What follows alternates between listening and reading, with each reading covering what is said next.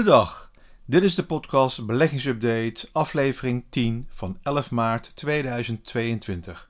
Mijn naam is Joost Boors. Elke week in het kort al het relevante beursnieuws, alles over beleggen en vermogensopbouw. Ook elke week een praktijkcasus en deze week uitleg over margin calls.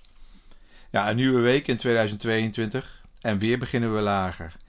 De markten brokkelen steeds verder weg. AX staat maandag rond de 660. Weet je nog dat we in januari op 820 stonden? Zo snel ben je alweer bijna 200 punten lager. Er zit wel veel angst in de markt bij beleggers door de onzekerheid van deze oorlogssituatie. Weer dalen de bankaandelen hard. ING ging op maandag zo'n 8% lager richting de 8,10 euro. Ja, woensdag kwam er een fors technisch herstel van 4,5% eh, in de AX. De Duitse beurs steeg zelfs even 10% in één dag. Nou, dit zijn weer extreme uitslagen. En dan weet je dat er binnenkort weer alweer een reactie op kan komen. Nou, grondstoffen stijgen uh, natuurlijk ook. Naast olie, goud en gas stijgt bijvoorbeeld ook graan. Oekraïne is een groot leverancier van graan.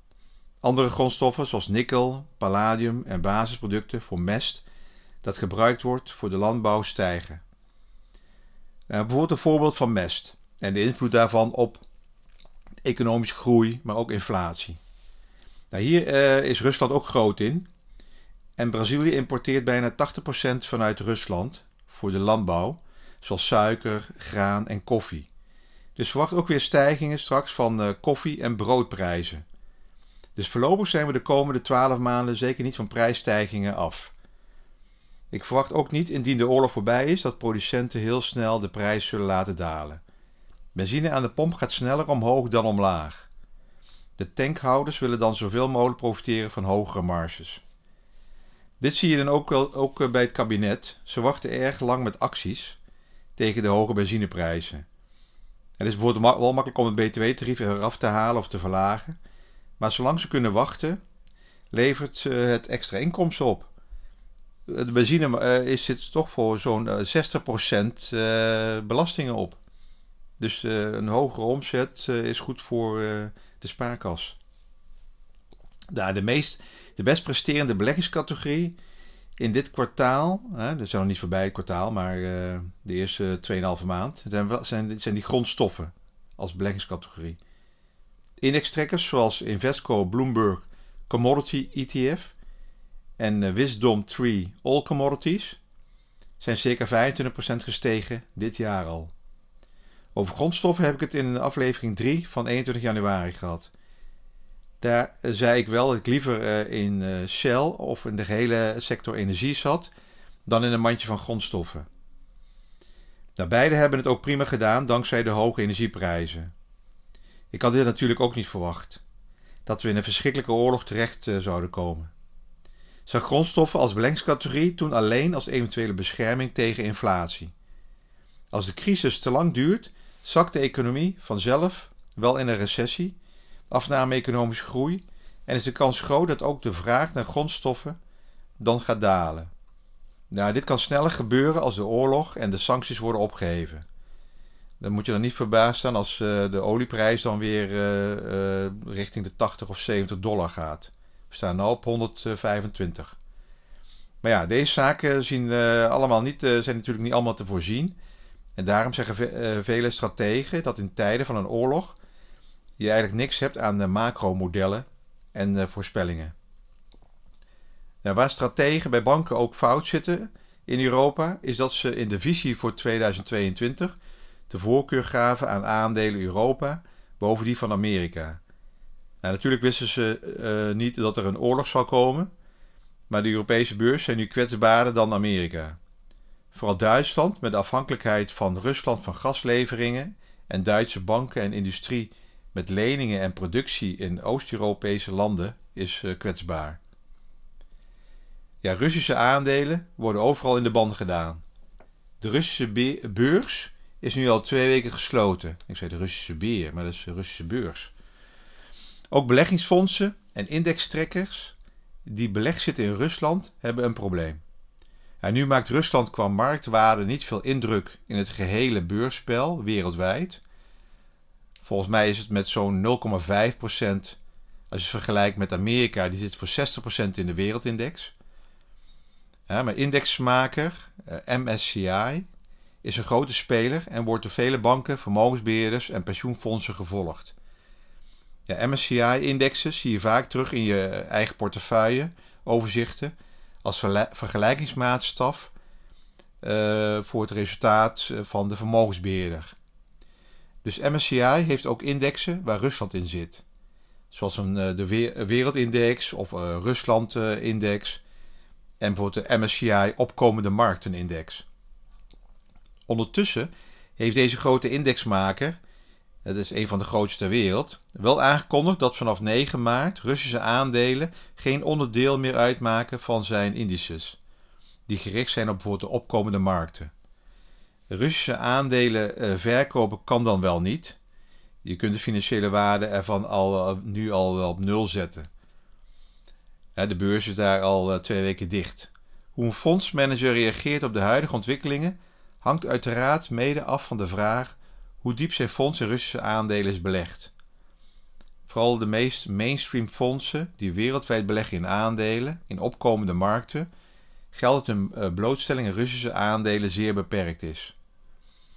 Beleggingsfondsen en indextrekkers dienen elke dag de netto vermogenswaarde op te geven of bij indextrekker die doorlopend verhandeld worden een intrinsieke waarde berekenen van de aandelen waarin zij belegd zijn. En dan rijst natuurlijk ook de vraag welke financiële waarde zij moeten toekennen aan Russische aandelen. Want momenteel uh, ontbreken bij Russische aandelen de verkoopprijzen daarvan. En de prijs van zogenaamde Global Depository Receipts, dat zijn certificaten van aandelen die verhandeld worden op een lokale effectenbeurs, bijvoorbeeld in de Verenigde Staten, Engeland of Nederland, maar die van een buitenlands beursgenoteerde onderneming vertegenwoordigen. Het is heel lastig om nu iets te doen. Beleggingsfondsen die in een uh, klein percentage Rusland zitten, zetten de prijs van dit soort aandelen gemakshalve maar op nul. Indextrekkers die geheel in Rusland zitten, hebben ook maar gewoon de handel stilgelegd. Dus geen prijs, geen handel. Dat lijkt me heel verstandig. De dalingen, bewegelijkheid van alle financiële instrumenten zorgen voor risicomanagement bij financiële instellingen en beurzen. Er zijn namelijk ook beleggers en professionele handelaren en ook beleggingsfondsen die met een hefboom beleggen. Dit kan in deze roerige tijd tot ongelukken leiden. Indien je belegt met geleend geld, in termijncontracten of in producten met een hefboom, is er meestal een onderpand noodzakelijk.